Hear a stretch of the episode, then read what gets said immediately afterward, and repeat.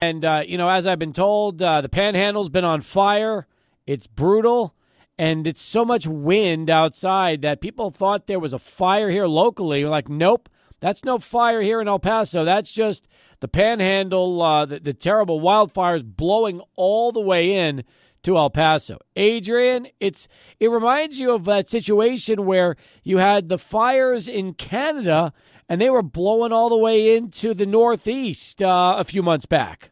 Yeah, it's a really good point. It looked uh, uh, very, very hazy all day. And uh, yeah, it was a real windy day. It was even colder today, Steve, unlike these past couple days where it's been uh, like 70s, uh, high 60s. You don't even uh, need a jacket sometimes during the day. But today was a little chillier. So, very interesting day here in the city of El Paso. I'm with you on that one. You wearing a, you have a jacket or what do you got going on? You got you, I got the quarter zip on today.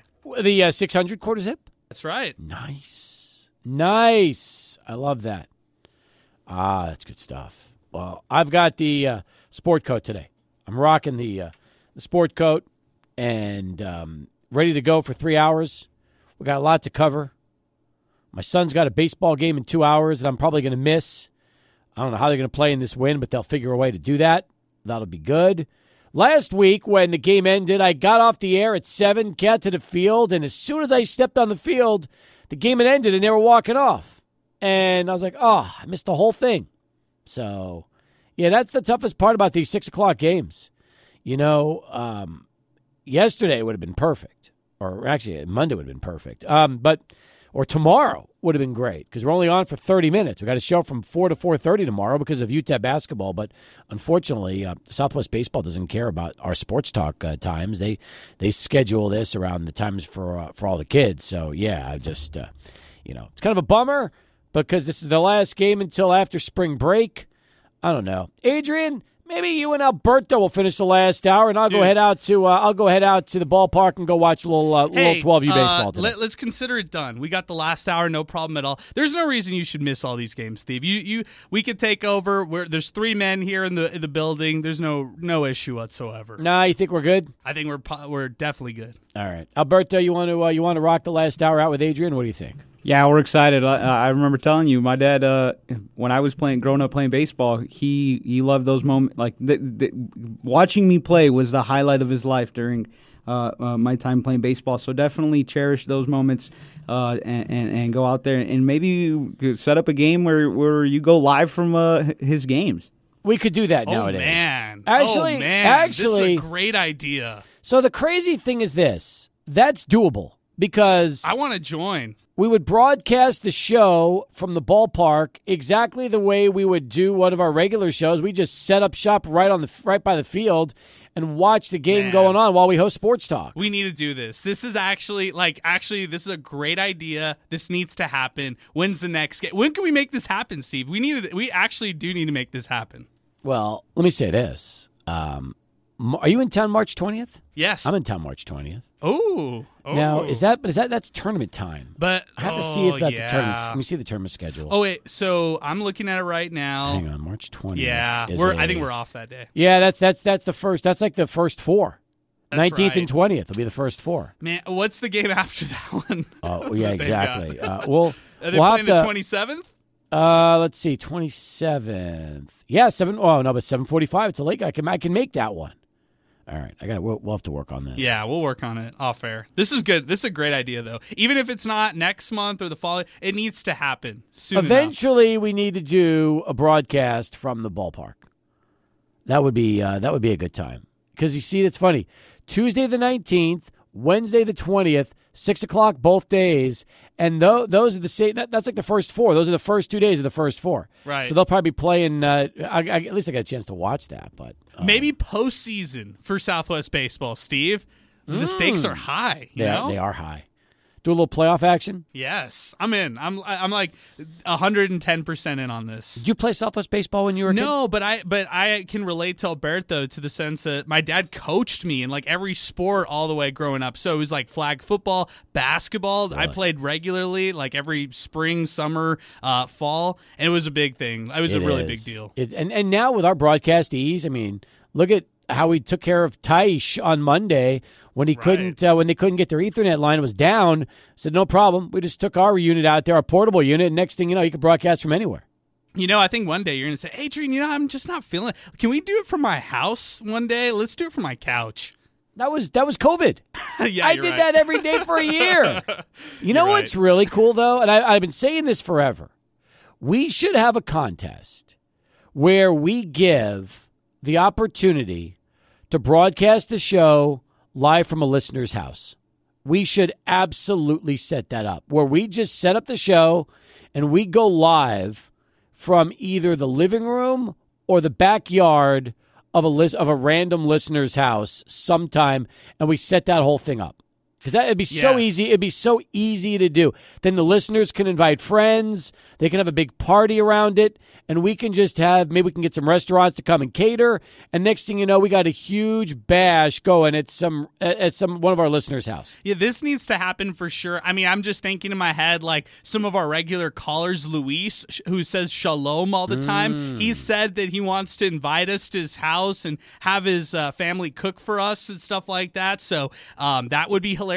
Imagine the Gator Richard household. Oh my god! And uh, you know the trolling that we would get from Gator Richard if we were ever invited there. what if we went live from like uh, yeah, we could do so many people. Orly, Yeah, Orly would feed us, he would. or he would have a, a, an opinion on the catering for sure. Imagine if we went live from Hunter Pennypacker's house. What that would be like. We could also go from Jaime Pinky's house because you said that earlier. Yes. That would be big. I mean, we got a lot of people we could go at. I mean, that's just and and you know, it, could be anybody. Like we have a contest, and maybe we ask listeners why we should bring sports talk to your home, and give us a good answer in like um, 200 words or less why you think sports talk should go live from your house and then we just make it happen and we set the whole broadcast up from somebody's home Yeah, I think uh, you and I could do this. We could actually get a restaurant involved. They could sponsor it Yes. all. We could have it to where it's a real big deal. They get to the the person who's hosting us gets to eat. We get to eat. Talk get- about the food. i'll get Deadbeach to bring beers There we go. and we're done Oh man, this is excellent. i mean it's a simple deal it's a Show simple idea road. yes and then what if we get a bunch of sponsors and they all come in and they set up little booths and tables in the house? So now all of a sudden, not only do we have the radio show going there, but now we got vendors going on and they've got different things that they're going to be pushing during the broadcast. And we've we've turned the sports talk into some crazy traveling road show. Oh man, I'm ready. The Oscar ID at the agency will hand out uh, sunglasses. Yes. Wind Supply El Paso joining in on something like this. You betcha. We'll be giving out those old El Paso Rhinos 600 ESPN El Paso decals that are 11 Right. years old that we still have a big stack of at the radio station with the schedule from the 2012-2013 Rhino season. Yeah, I've got I've got some of those I can give out as well. We got all sorts of goodies. Yeah. you'll come up with those minor talk shirts that you put together and you printed, and we'll give those out too. Yeah, we have those koozies for KLAQ in the back too. Uh, we could have some excellent stuff going on. Seriously, we should do the Sports Talk Spring Bash from a home, from like broadcasting live from somebody's house. I think that is a great idea. Not to not to take away from Southwest baseball on a playoff broadcast. We'll do that. That's that's a done deal. But I love the idea of putting together a contest where somebody, uh, one of our P1 listeners, will win sports talk at their home. I, I just think that's such a eh, what a great idea that would be. Man, Why don't we do? Why? How have we not Okay. done this already? How have we not done this? And I've got a perfect day for it. We could do it on Thursday, March 28th, opening day for baseball. Mm. Enjoy some baseball with a listener. Uh, hang out either in their man cave, backyard, living room, wherever they want to set us up. We'll we'll come in with all our gear, equipment, which isn't a lot, and we'll make it happen. Something like that. I think the Chihuahuas have that. Uh, don't they play that night? I think they do. I think that's their opening day. That's if I'm not mistaken. So let me check something out here real quick. I think that I feel like that's that could be a Chihuahuas broadcast, and if that's the case, we have to see what time. You know, we, we wouldn't be able to do a full three hour show at somebody's home. We'd have to probably go a little short, unless they start, um, you know, in the um, Pacific time zone, which I doubt. Six thirty. would be the thirty. case. Si- oh, actually, Steve, here's some breaking news. Uh, none that day. They they start things off the 29th on, On Good Friday? Yes. Oh, really? yes. According to our Albuquerque. KRD schedule. That's right. So the 28th is an open date. That means we could go, yes, we could go full three hours on the 28th. That would be amazing. And celebrate baseball's opening day, something like that. Mm. Something really fun. I feel like that's that, that could very well happen. Unless, no, wait a minute. The 28th, probably not. I'll tell you why. Sweet 16. Yeah, turn. That I think is the, that I think is the Sweet 16. Yeah, every Thursday. I mean, this is just a programming note to all our listeners. Every Thursday, Friday, Saturday, Sunday, you can anticipate to hear some uh, some March Madness and some NCAA tournament action on this station. Yeah, I think so too. Brian from downtown wants it. He said live from Brian downtown's Camera Museum. So he's he's in on it. You know what I mean? He wants he wants that show. We could talk some arena, talk some Dodgers Yeah. with uh, Brian. I think that would be great. Yep, I like that. Anyway, all right. I think we're on to something. I do. I feel like we're on. I feel like if we did a contest like this, you know what? Here's the question: Put a poll up on on Twitter and X, and just say, would you like sports talk to broadcast live from your home? Yes or no? And then any kind of feedback they want, and we go from there. And that way we take a poll and we see. Because the truth is, is that if 90% say no, we're not doing it. But if it's overwhelmingly, if it's a resounding, resounding yes, then I feel like, you know what, we should put this together. We really should. Um, you I know, think we can get sponsors. It would be hilarious if somebody was like, "Yeah, definitely," and then they win, and it's like they they're like, "Okay, actually, you got to do it in my room." Like my my family says that they're using the living room. We're having some stuff in the backyard. You got to do it in this small little room, which would be kind of hilarious, right? It would be. But I think if we do this right, this should be like the biggest party ever. Like, in other words, if we're coming, us and then 50 of your best, uh, you know, your friends and, and, and family members, and we just make a big, big celebration out of it. Now, it wouldn't be easy because it's going to be on a weekday. That's difficult. But maybe we do it like on. Uh, you know, we could we could always do it on a Monday, which there's no baseball game that night, so we can go the full show. Or potentially, maybe we do it on a Friday, and you get home from you know you start uh, TGIF, you get it done early, and there you are, and now all of a sudden we're set up and the show's live. yeah, I think Friday kicking off the weekend, something Yeah. like that. That'd be a lot of fun. I do too. All right, put the Make poll this happen. put the poll question up. I do. I feel like sports talk live from somebody's ha- backyard or, or living room or, or or even a you know they could be a man cave. Hey, that's another thing. We broadcast live from the man cave, but I feel like if we're going to do this the right way, Adrian, we need to be at a spot that brings in the largest number of people uh, that we could possibly bring into it. Don't you? Yeah. So if you're apply, if you say yes, but you don't have the biggest space, no problem. Just uh, make sure you have somebody or some space that we could go to. So if you you have a family member or something, hey, uh, I won this contest with Steve, Adrian, and Sports Talk, and they're going to take the show on the road. What if we did a block party? Oh my goodness! and we s and we take a giant gener like a like a giant uh, extension cord. We set up in like the the front patio or front street or sidewalk of somebody's house, and we do a whole patio party. And we do a we call it the block party, and we just go from there. Yeah, and then now we can really talk about vendors and booths and stuff like that. then then we can encourage the local lemonade stands to come out too. I like that. They can sell Girl Scout cookies. We'll do the whole we'll we'll do the whole thing. That is perfect. All right, I feel I feel like we're on to something here. Yes, I do too. Good brainstorming session that just randomly started the show today. This was not planned, folks. We were just talking about going live, you know, on location from a, a little league baseball game. Next thing you know, it turns into this. So that's the beauty of this program. That's what I love so much about sports talk. All right, Jay Jaffe coming up, Jeff Erickson as well. Alberto here for the ride, along with Adrian. Let's get going. Charlie one here as our first traffic update. Let's find out how El Paso's doing on this uh, chilly, windy afternoon. 21 past the hour as we continue here on Sports Talk. Back with us right now is a man who talks baseball and drinks beer. So many of us do that, right? But not like Jay. Jay Jaffe from fangraphs.com. He's got a chat that was up from yesterday. Some great articles on Cody Bellinger. Um, also wrote about Kodai Senga and the Mets, Giancarlo Stanton, and uh, uh, uh, something I really like the weakest positions on National League contenders, the 2024 edition. By the way, Jay, welcome back to the show. Uh, do you also handle the American League, or is that one of your counterparts? Yeah, the American League's in progress. It'll it'll run. Uh, planning to run it tomorrow. Excellent, excellent. Well, listen, um, it has been a uh, you know it, it's been a good week. We've got now uh, you know uh, essentially players getting uh, signed, although it's still taking a while. Games going on as well, which uh, I, I, feel pretty uh, you know pretty confident about. Shohei Ohtani hit his first home run for the Dodgers, and his teammate uh, Yamamoto took the mound and was impressive in his spring debut. So all is right with the world. Jay, baseball's back. Yeah, it's good to it's good to see the games happening, and, and like you said, uh, those those first looks of uh, Ohtani and Yamamoto in the Dodgers uniforms is pretty cool. Uh, elsewhere around the league, we're seeing other guys uh, in their new uniforms as well.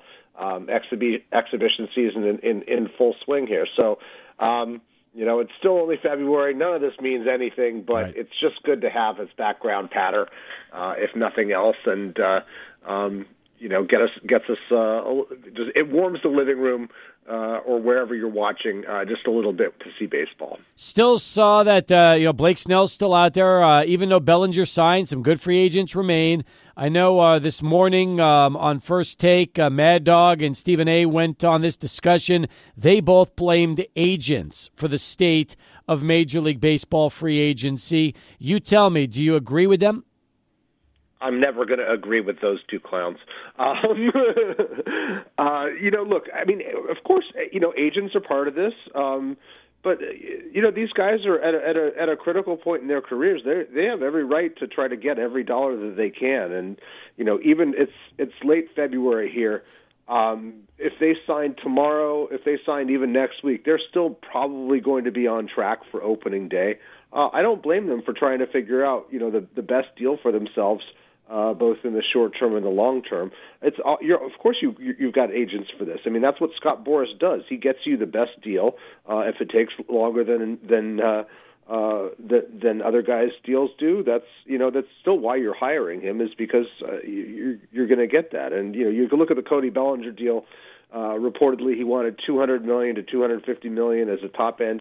Um, that may not have been realistic, and maybe it was it was it was Scott Boras that talked him down from that and into accepting this. Uh, uh, uh, what I think is still a pretty favorable uh, three-year deal with opt-outs after the first and second years.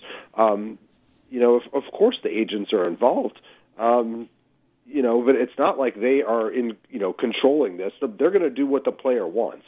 Um, and ultimately, it's the player's decision. The agent's just trying to put him in the best position uh, to get the most value and to get, uh, you know, or whatever else it is uh, that yep. they want out of that contract. Yet you still look at who's left. Snell is still on the market. Jordan Montgomery, Matt Chapman is on the market. J.D. Martinez is still there. Those are really the biggest names that are out there. There's there's plenty of other uh, lesser names that at this point are are still on the market, but those could all be uh, you know big time uh, contenders or at least additions for contenders. Yeah, absolutely. I mean, any one of those guys has has has the opportunity, uh, I think, to swing uh, a middle of the pack team into uh, a much stronger position um, just by their addition. Whether it's you know whether it's Snell uh, at the front of a rotation or or Chapman uh, shoring up third base for somebody. Montgomery, we just saw what Montgomery could do. He was a, a postseason hero for the Rangers.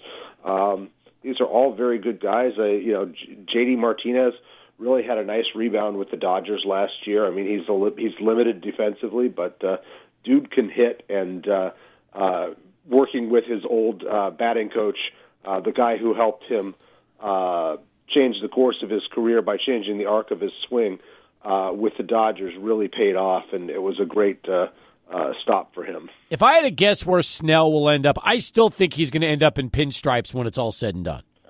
I don't think so. I mean, I think you look at the marginal cost there, and it's going to, you know, the this every dollar they spend on him is going to is going to be result in at least another dollar in in, in uh, uh, competitive balance tax. I think there's probably a West Coast fit for him. Mm-hmm. Uh, it wouldn't surprise me if it's the Giants.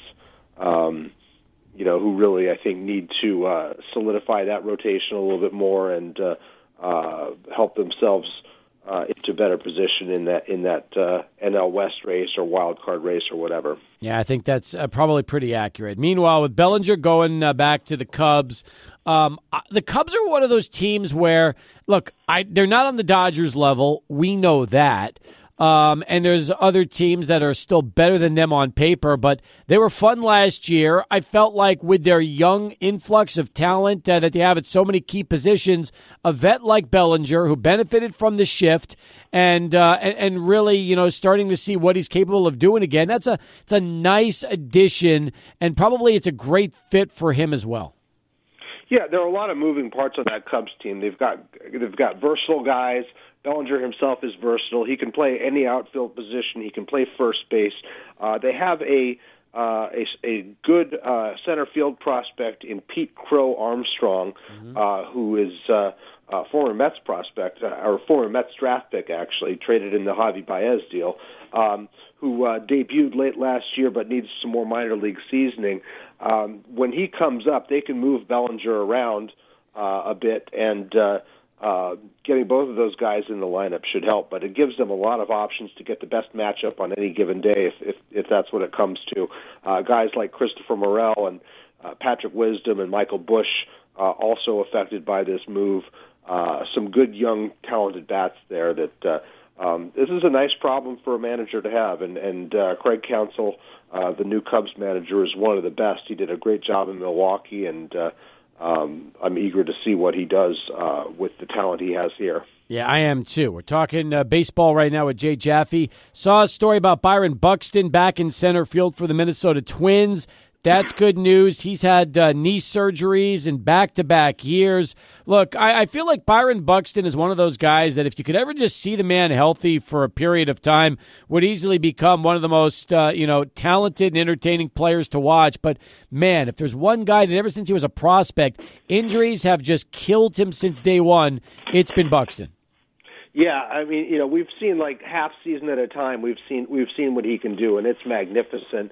And we've also seen him fall apart, and it's unfortunate. But uh, uh, there's no question this guy's got incredible talent. Um, he's donated parts of his body practically in the service of, of fielding baseballs and running out uh, baseballs, and and uh, uh, it's a shame how much time he's lost. But uh, you know, the Twins uh, figured that if they kept him off the field last year uh, and let him heal, that they could maybe get more out of him uh, down the road. And so I'm eager to see if if that pays off here because that could be a real uh, shot in the arm for them. Well, what were your thoughts on the uh, Dodgers trade, uh, which was uh, again Manny Margot going to the Twins uh, and then bringing Kike Hernandez back to a one year deal? You know, I, I, I, it's a it's a pretty low impact move on the field. I, I, you know, Manny Margot is is uh, is a handy guy who would have fit in the uh, short half of a platoon there. Uh, or effectively, and that's kind of what what uh, uh, Hernandez does as well. But he's a little bit more versatile. He can play the infield and the outfield. Um, both of them have have good reputations as clubhouse guys too. But I really thought that when Hernandez came back to the Dodgers last year, he he gave them kind of a, a shot in the arm uh, morale wise and really sort of lift, lifted them. And I think uh, you read what the Dodgers say about him, and, and it's clear he is absolutely beloved in that clubhouse, and, and uh, his word goes a long way. So uh, I think that's a big deal for them. More with Jay as we continue. We'll also dive into his latest effort on Fangraphs, uh, talking again about the weakest positions on National League contenders. We'll do that right after Adrian, who's standing by with this bottom of the hour Sports Center update. Adrian, thank you very much. As we continue right now with uh, Jay Jaffe, uh, talking about the weakest positions on National League contenders. That is up right now at fangraphs.com. Uh, you go position by position, and uh, let's talk Padres since we've got Chihuahua season starting in about a month from now as well. You go right to uh, first base, and I agree with you there, Jay. I mean, Jake Cronenworth uh, played first, and uh, he struggled. Uh, he had probably the worst season of his big league career, and since the Padres don't really have a lot behind him right now or coming up through the minor league system at first base, it seems like uh, that is probably a, a position that uh, they might want to address at some point if Cronenworth doesn't come back and, and hit this year. Yeah, it's you know they they've uh, uh, I thought it was kind of a waste to to to move Cronenberg, who is an excellent second baseman and a versatile player, to first base, um, because the you know the, the offensive expectations at first base are so much higher, and um, he was really a drag on that offense when he struggled last year. Um, you know they just they need they, they they've tried to make the whole team out of shortstops, as I joked uh, elsewhere in the piece.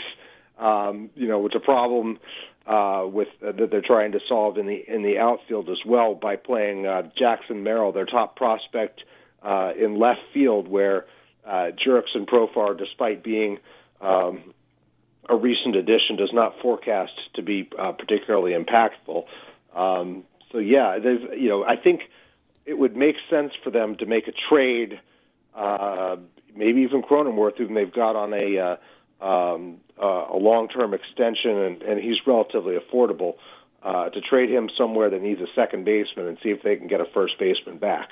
Yeah, that's a good point. And by the way, I'm happy you mentioned the outfield because not only do the Pods have a need in left with Merrill like uh, experimenting there, but center field's also a spot that uh, they don't have uh, much right now in terms of talent. When you're dealing with Jose Azocar, who is a Chihuahuas vet, as really your uh, your your center fielder with uh, the most experience, uh, it's hard to believe that two thirds of the Padres outfield, minus Tatis and Wright, is really shaky at this point. Yeah, it's it's it's definitely a change. I mean, you know, the the uh, the Juan Soto trade, uh, which also sent uh, Trent Grisham to the Yankees, uh, really cleaned them out there. And um, you know, we know they've been cutting costs. They have not been active uh, uh, at the top end of the free agent market, and and uh, they're going through some changes there. Um, they're going to have to find somebody to play out there, um, and the the prospects they've got. Uh, for the most part, are, are besides Merrill, are not impact prospects. I like the move uh, to try to try Merrill out there because uh, our our scouting team, uh, our prospect experts believe that he's probably not long for shortstop anyway. He's not uh, um, he's not that strong a fielder, um, and so getting him uh, to a position of need. Uh, does make sense. You just wonder if he has enough of a bat to play in the outfield. I think that's going to be the biggest key more than anything else.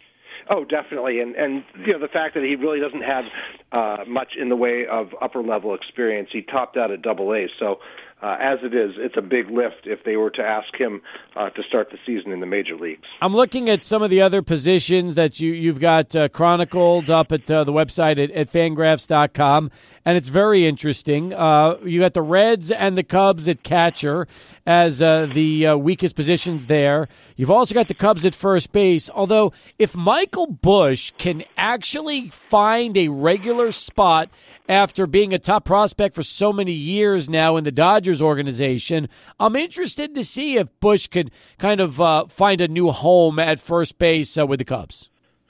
Yeah, I, you know the the knock on him is he's like a bat only guy uh, just doesn't really have a defensive position where he's a good fit. Um, you know, you couldn't the Dodgers couldn't hide him at second base. They had plenty of talent uh, to play there and to play other positions. Uh, first base is kind of a natural home for a lot of guys who are not particularly adept to field. Um, right now, he looks like he'd be a good bet for the Padres actually to go out and get. Um, but uh, yeah, it'll be interesting to see. I mean, he did not. He struggled when he played for the Dodgers last year, probably because he had he was always looking over his shoulder and he knew the opportunities wouldn't last very long. But uh, um, it will be interesting to see. Uh, you know, with the change of scenery, whether he can uh, adapt. I agree. Now, do you ever do anything along this line involving pitching rotations and just starting to look at which of the contenders just don't have a great one through five? You know, it, it's tough, and injuries make it make it so much so much harder. I mean, you know, between injuries and workloads, it's it's an almost a, few, a futile exercise. Uh, so so the way I do this, I focus on lineups. I have some other some other tricks up my sleeve for evaluating pitching staffs, um, which I may break out uh, later on down the road. All right. And you said tomorrow will come the American League uh, version of this, so we'll do that as well. And that's all happening, folks, again, at, at, at fangraphs.com. But let's wrap it up. Beer pick of the week, Jay. What are we going to talk about? Okay. So, my grocery store my, in my new neighborhood here uh, has a lot of beers that don't turn up at my old grocery store. Uh, and one of them that I was really pleasantly uh, surprised to find is one is one of my favorite dark beers. It's the Kostritzer Black Lager, uh, which I'm sure I've talked about on this show before, and I've I'm always excited when I see it in uh, uh, it, you know on tap in a bar. But uh, I had I don't think I'd ever bought a can of it uh, at a grocery store before. Um, I'd certainly bought them at, at, some uh, at, at some bars. Um, but anyway, this is this was a, a four pack of 16 ounce cans here. Uh, this is a German Pilsner. Um, it's it's dark and roasty. It, it really is. Uh, uh, it's a nice session beer. I think it comes in about five percent, four point eight or five percent. I forget which. Um, just uh, uh, a very pleasant, lighter beer to drink, despite uh, you know, despite how dark it is. It's just a uh, uh, a good session beer. It's also a very cool can. Kostritzer is K O S T R I T Z E R. And it's a uh, black lager, as you mentioned. The 4.8 is exactly right. And uh, it's nice. And, and by the way, black lagers are not nearly as popular in beer as we've seen so many of these other IPAs and and um, also uh, you know some of the other types of uh, varieties of, of maybe lighter beers. Yeah, it re- it really is. It, it really is a nice style, and and you know it's um, uh, it, it, it's it's one of my favorites. And anytime I see one, I have to try it. So um, a lot of uh, a lot of opportunities to do some experimenting with other beers here down the road, but uh, that's the one that, that, that obviously caught my attention because of my familiarity with it. Good stuff, Jay. Talk to you again right back here next week. Appreciate the time. All right, sure thing. Thanks. Jay Jaffe, folks, as we continue on the program. 39 now past the hour on Sports Talk. We'll come back.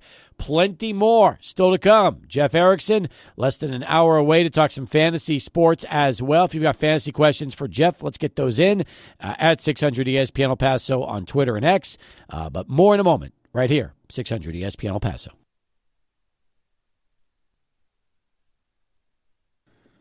All right, start of hour number two is underway. The poll question up right now from 600 ESPN El Paso. Please vote. Uh, we need that vote. And here is why, okay? Our show, as we've put, is thinking of doing a listener contest to host sports talk at someone's home. What do you think of the idea? You have two choices. Yes, do the contest.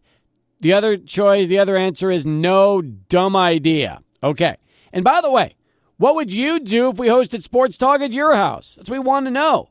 You can reply, you can vote, you can do everything you want. We want we want listener interaction. In fact, the poll question is going to be up for a day, and um, be uh, you know be creative and clever because the truth is, if enough people want to hear you know want this to happen, we'll make it happen. Simple as that. We'll talk to our bosses, Kevin and Brad. We'll make this we'll make this a go. And we might make this a big, big deal for you. A big deal. Um, you know, we don't know how we're going to do it. We don't know for sure all the details yet, but here's the really cool thing. We've got a sales meeting tomorrow at 8:30. We'll bring it up and we'll make sure that we get good input from the bosses and see if this thing's going to happen because by 8:30 we'll have probably by then um, you know I don't know, 16, 17 hours of votes, and then we'll get a good idea. If nobody votes, nobody cares. We'll we'll just it'll be one, um, just kind of a, a stupid radio idea that never went anywhere. But if it works, who knows? It's going to be a full blown contest you'll have a chance to get into here in the next few days. Yeah, and actually, Steve, we've got multiple opportunities to hit the higher ups and the brass. If we don't talk about it in our meeting tomorrow, you and I have a brainstorming meeting with our higher ups tomorrow, too. We do. We do. And by the way, this was not on my original brainstorming plan. I have a, something else to do, but I like this idea, and I feel like if we spend a few minutes brainstorming this, this could be really good. Yeah. If if the listeners want it. Because the truth is, if the listeners don't want it, we're not going to bother. We're not doing something just to do it. We want to do it because you demand it, you want it. It's as simple as that. Yeah, and we've done some contests, uh, I would say in the ballpark of this idea right here. We've done some with the ANA All the Way Foundation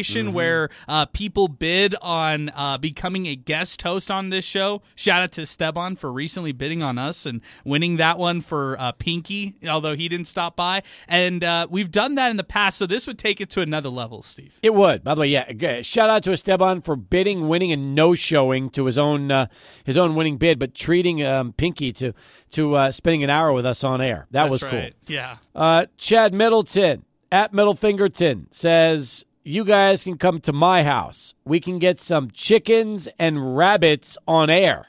Ooh. We can. I'm we, in. We can always bring the wireless setup to his chicken coop and, and get some live audio from from how the chickens are, uh, you know, laying eggs. No fights though. No fights. No children or no uh, chickens will get hurt in this one. No, the, the, the, let's just make sure we un- let PETA know that no animals will be harmed in the in you know in the live broadcast of sports talk. Very important to mention that. Yes, and some background music and noise from the chickens. That's true. That is true. Um, all right, so that poll is up right now. If you haven't had a chance to vote, please do and reply. I mean, who knows, man? If this, if we get a good group of people voting, this would. And by the way, it's very possible that Cade McConnell will show up that day. You know, he's now our uh, our intern this spring, so Cade might be stopping by. Alberto will probably be running that program that day, so he could be actually here producing. But if somebody else produces, maybe Alberto shows up. Who knows who's just going to wind up at your home for a live sports talk? Maybe Joe Golding, maybe Scotty Walden, uh, maybe Tim Haggerty. Who I, mean, I don't. John Tyson. There's so many different people that could just suddenly appear as a guest of the show at your home. And you by the way, I almost guarantee you that if we're going to be at somebody's house, we will have guests come to your home for the program. Because if we're going to do it, we're doing it right. Maybe Lane Frank comes that day and you get a chance to meet the host of the Schoolyard Sports Podcast. Yeah, we got a lot of friends who join us in our studios we all do. the time. So now we just take the show on the road and have some real fun with it. So I think uh, we need some feedback on this, what we need from this event. If it's at your house, how would you host us? Would you just, you know, throw us on, on the couch and, and throw some TV trays in, front in front of us, hand us a beer every hour or so? Could be and uh, and just talk sports with us. What, whatever uh, your thoughts are, send it our way. Yeah, and of course, uh, listen if we're if we're if we're going to do this and do this right, I mean, you know, you got to have a good spread. Let's be honest. We'll we'll cater it and do what we can in that regard, but. Some people might say, "No, nah, I don't want you catering it. We want. I want to cook myself. I want to bring the. I'm going to bring the grill out, and we're gonna, or the smoker, and we're going to do it the right way."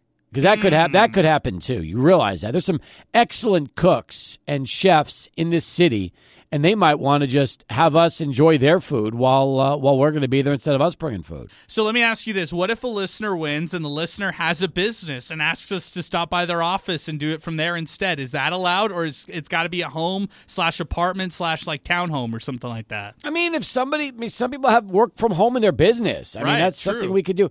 I think we should have two contests. I think we should do the home contest and then we'll do a separate business contest. Yes, because I feel like instead of uh, you know combining the two, let's make them let's make them two different shows. We show up at your business one day, and then we do the we do the broadcast also. And by the way, how great would it be if we just showed up unexpected? Like you you you voted on it, we choose you, we don't tell you when, and then we just arrive at three o'clock and tell you the show's happening that day. It was one of the one of those uh, ideas. So, nah, we'll probably give you some time to plan it. We don't want to just make it too unexpected. But yes, I love the idea. I think it's fun, and uh, we can have some fun with it. You can have some fun with it, and it's the whole point. It really is.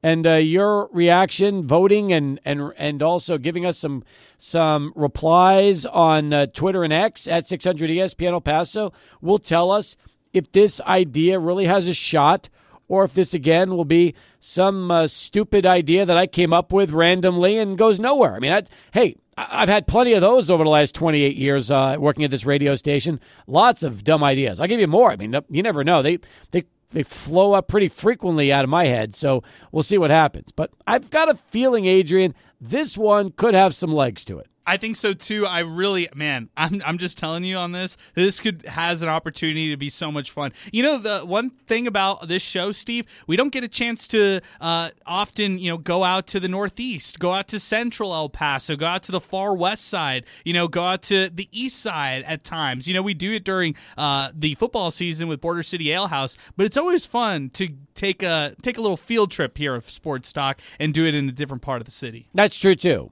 That is true. All right, let's go to Eddie in Fort Bliss. He's going to join us next at 10 past the hour as Sports Talk continues.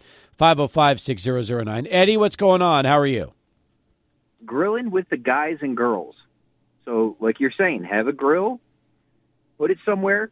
It would, unfortunately, this year, Cinco de Mayo falls on a, a Sunday. But maybe you could do St. Well, would St. Patty's Day be on one of the, the tournament days? Um, I'd have to check out what day that is. I'd have to I'd have to look and see. It's, it's possible. No, it, yeah, that's no, that's a Sunday too. Never mind, that wouldn't work.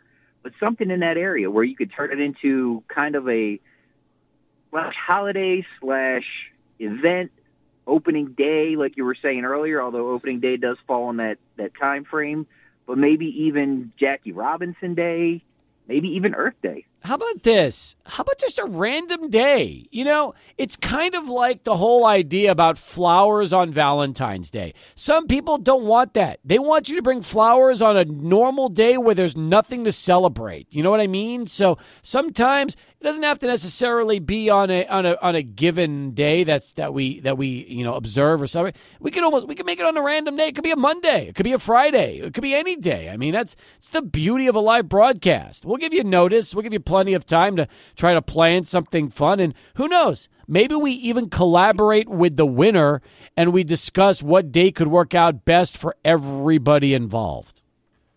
Remember 10 or 12 years ago, you guys did a promotion with Border City Ale House with the home run derby contest with wiffle ball? I do, and I still have wiffle ball bats and balls from that contest in the storeroom in case we ever do that again. Maybe. okay. Well, I was going to say, because that, I know that it kind of didn't work out too well, but maybe have some kind of, like, like you were saying, block party where I know in my neighborhood we've got a little little park where you could do some kind of block party, have like something for the kids as well at the same time.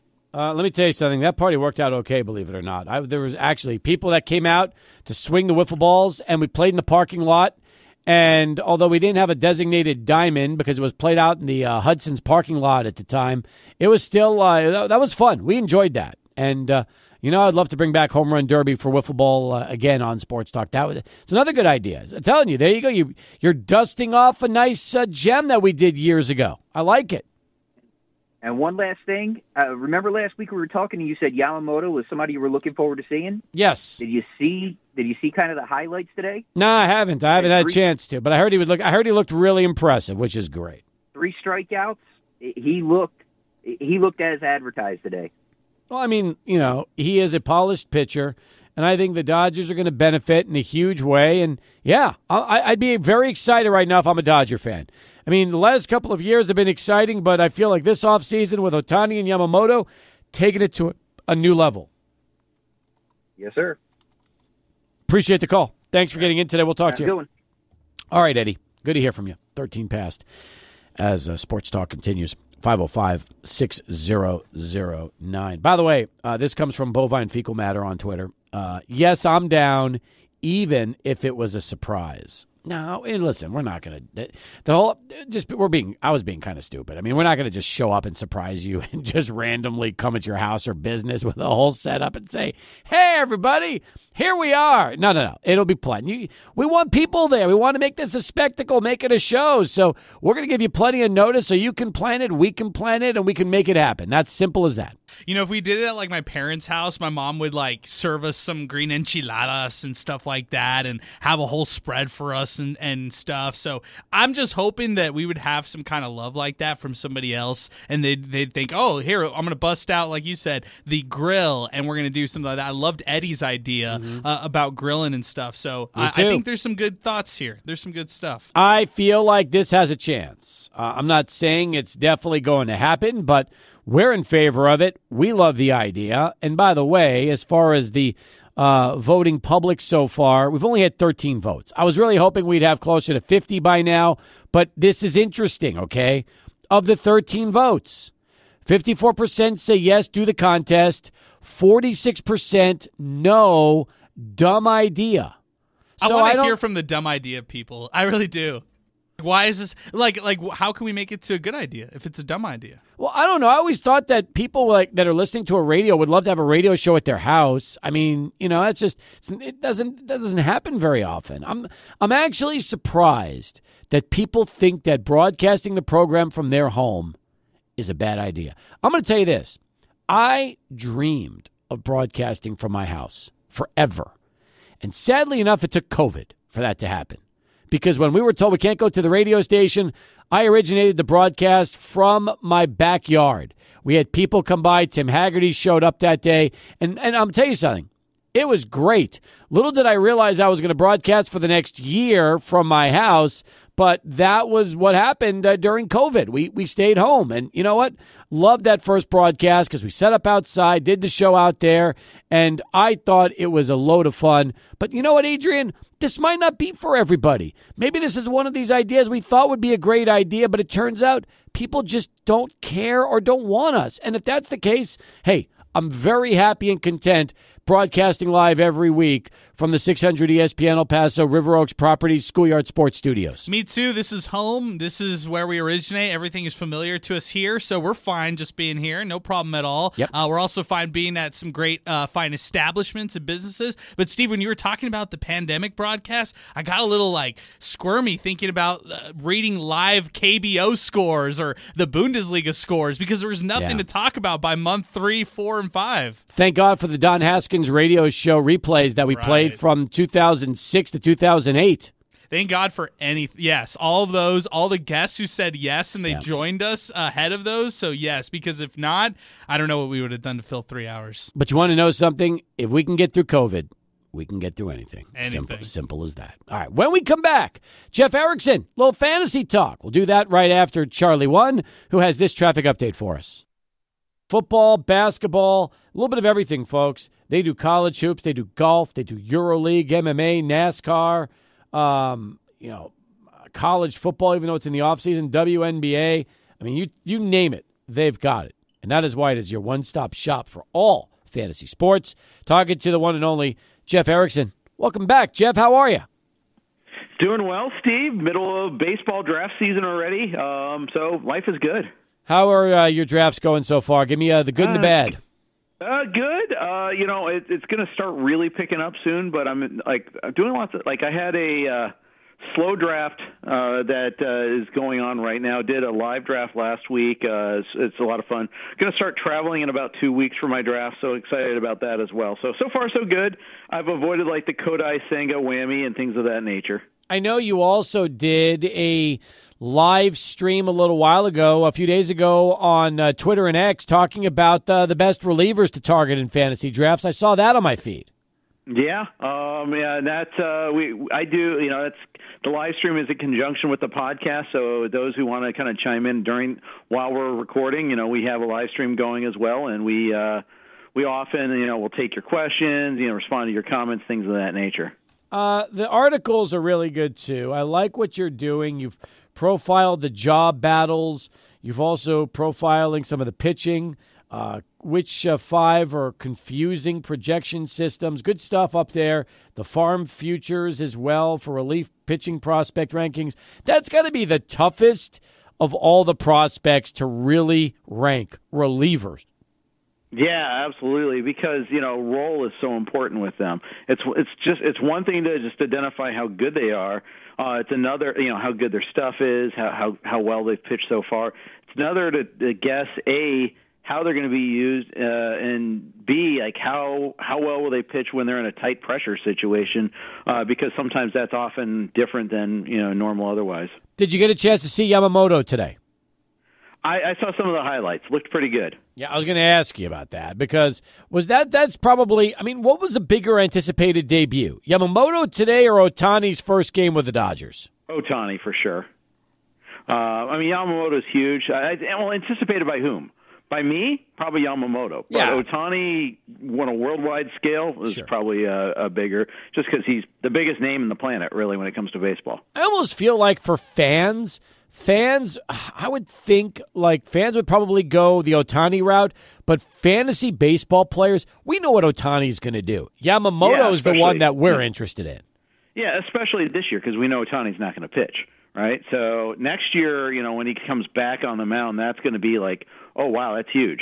Um, but right for now, um, it, it's definitely a Yamamoto in terms of like the uncertainty factor there. Yeah, it's true. And then we're already seeing injuries. Sadly enough, you mentioned Kodai Senga a little while ago. That is a big time hit for the Mets. Their ace goes down. We don't know when he will be back right now. And sadly, there will probably be at least another half dozen teams going through the same process in some way, shape, or form over the next month.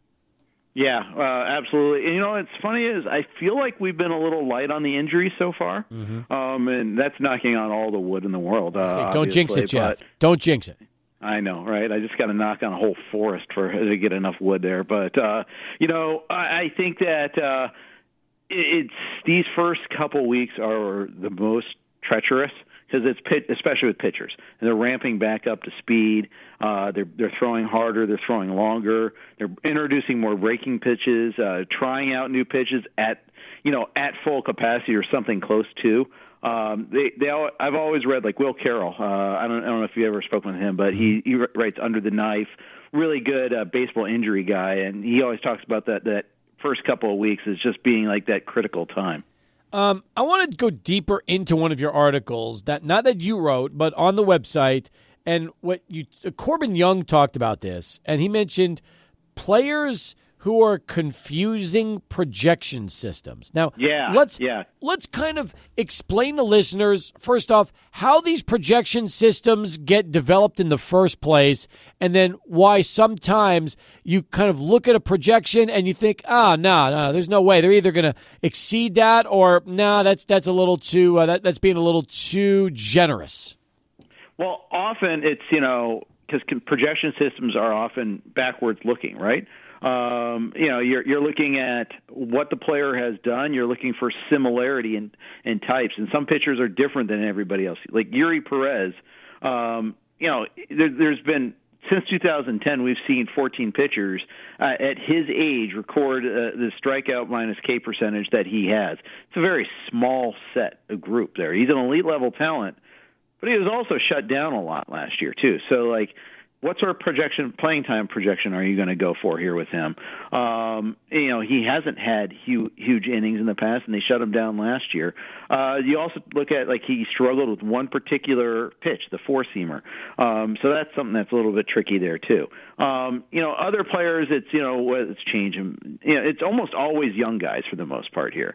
Cristian Javier is about as old as it gets, or guys that change roles like Michael King uh, is another one there. Mason Miller, it's not in the article, but he's another guy I'm confused on this year because okay, he's switching to relieving, but not even closing yet. But he might close at some point. Yep. These are guys that are going to be confusing for automated systems, or or, or and maybe not automated, but you know what I'm saying, like yeah, a, a model, if you will. No, that's true. It's a fun story, though, and that's up right now at uh, rotowire.com. And by the way, there are some projections that you create, and um, it's kind of interesting. I always wonder when you do the projections for some of the players on the website, do you use computer algorithms? Do you just use your head? Do you use a combination of both? How do you do it, Jeff?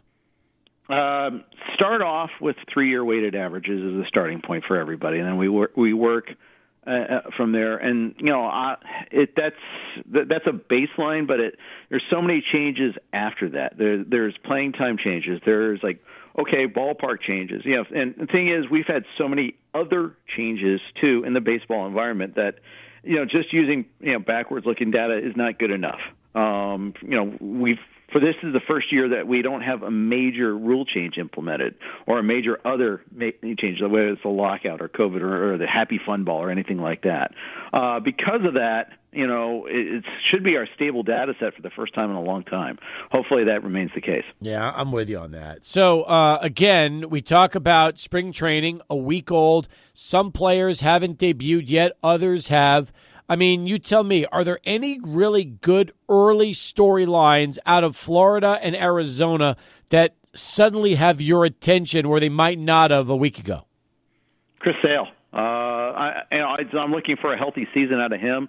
Really caught my eye uh, yesterday with that performance, four Ks in two innings. We know he misses bats. That's what he does. But I just I'm happy to see him working at full capacity to start. Uh, his teammate Ken Giles also today had a, a splashy uh, debut, uh, splashy spring training debut. Giles has been out of the game for like almost like five years, I think, and he came in and he struck out the side uh, against some pretty good bats against the Phillies. So I, I'm excited to see him see if he can do something back. He probably, you know, he's probably not going to close, but you know, if Raisel Iglesias gets hurt, gets hurt, that's another option for them there. You never know. It's always nice to have good insurance. And by the way, if there's one thing the Braves have a ton of, it's arms. I mean, they're yep. like the Dodgers. I just feel like if somebody goes down, next man up.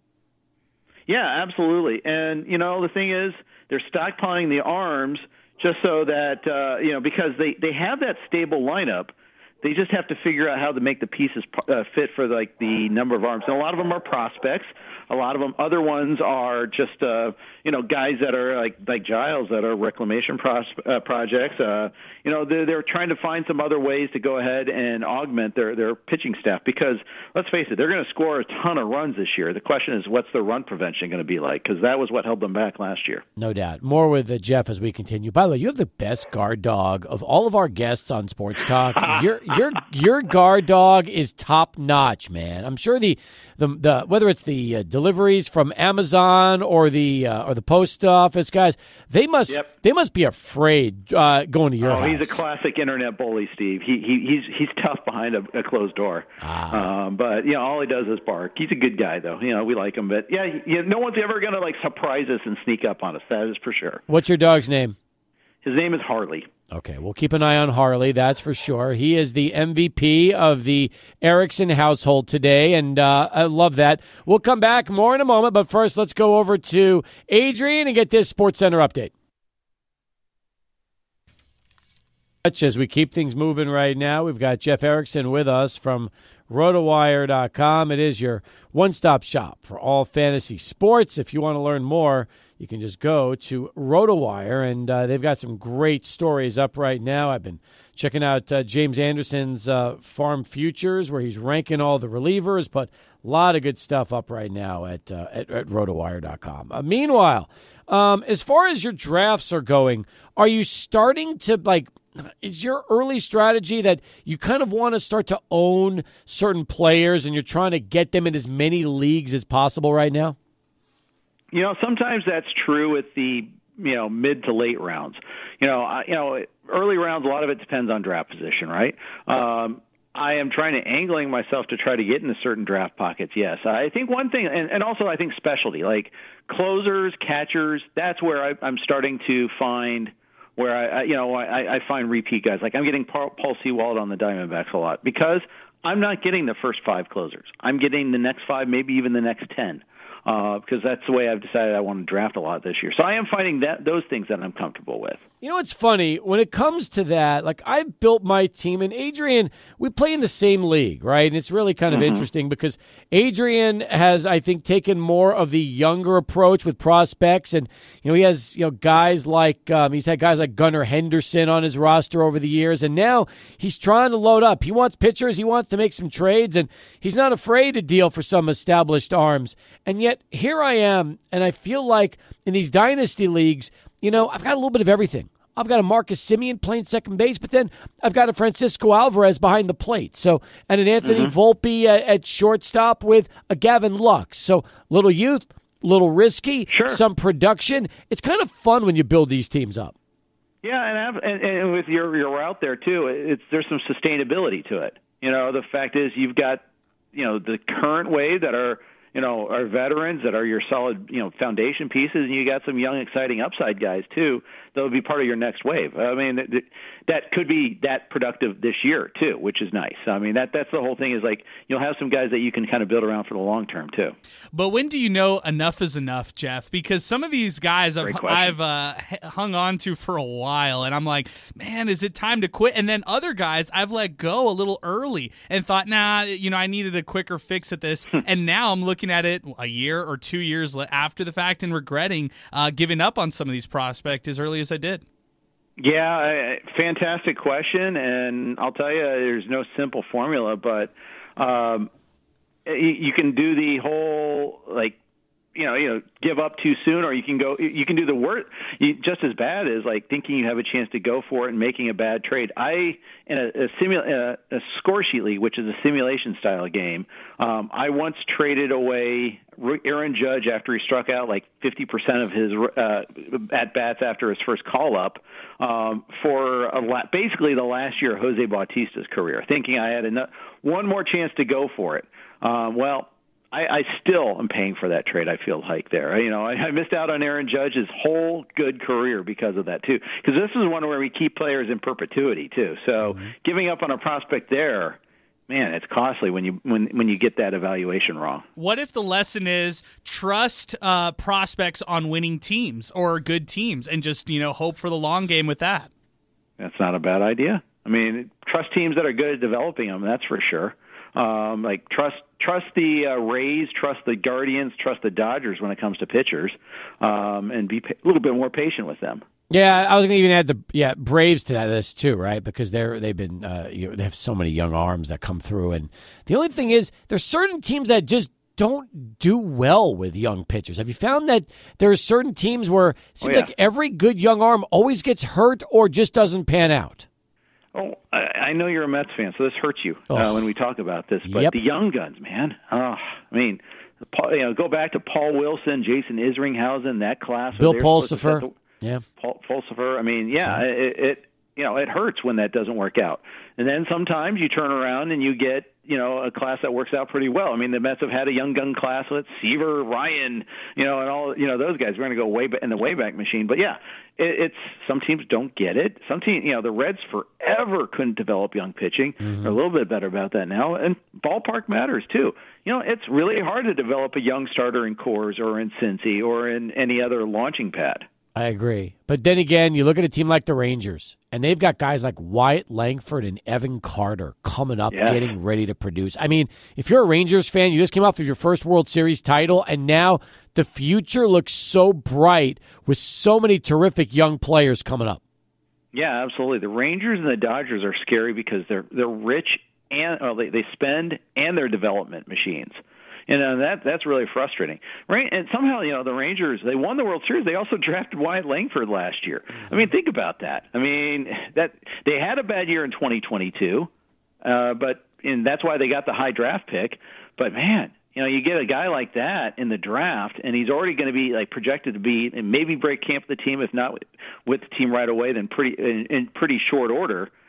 I mean, that's the rich getting richer right there. We're excited because here in El Paso, during the course of the season, assuming they don't break camp with the team, we could see guys like Jackson Merrill, Ethan Salas, Robbie Snelling, possibly Drew Thorpe opening up in the El Paso rotation. I mean, it's it's pretty cool to see that this is probably the year, the first time in a while that the Padres could have some legitimate prospects coming up through El Paso.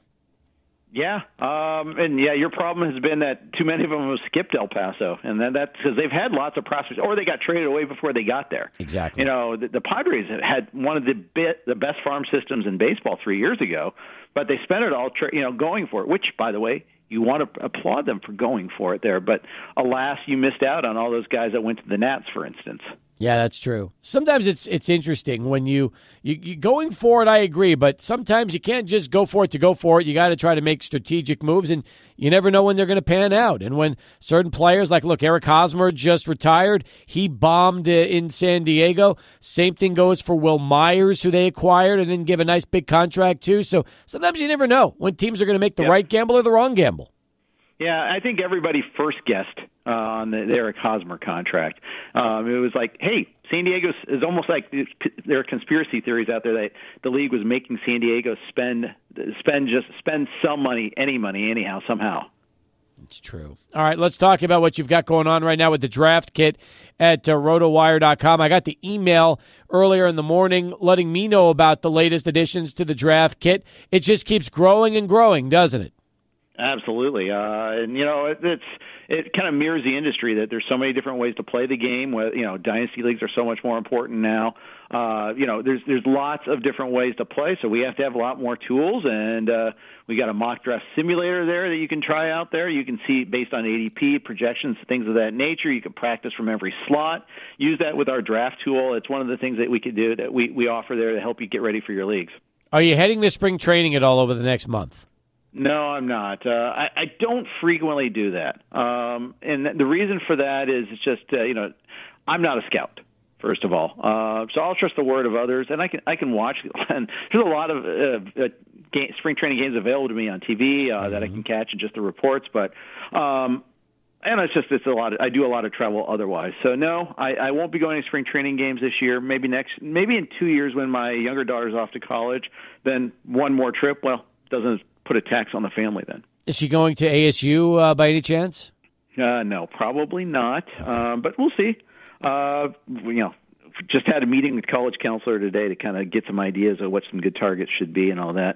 Uh, wide open world for her, and I have another one that's at Loyola Marymount, so uh, in, in which is in LA. So uh, yeah, and we'll see. We'll see where they land up. Terrific stuff. Jeff, as always, great stuff. Appreciate the conversation. Say hi to Harley for us, and we'll talk to you back here next week.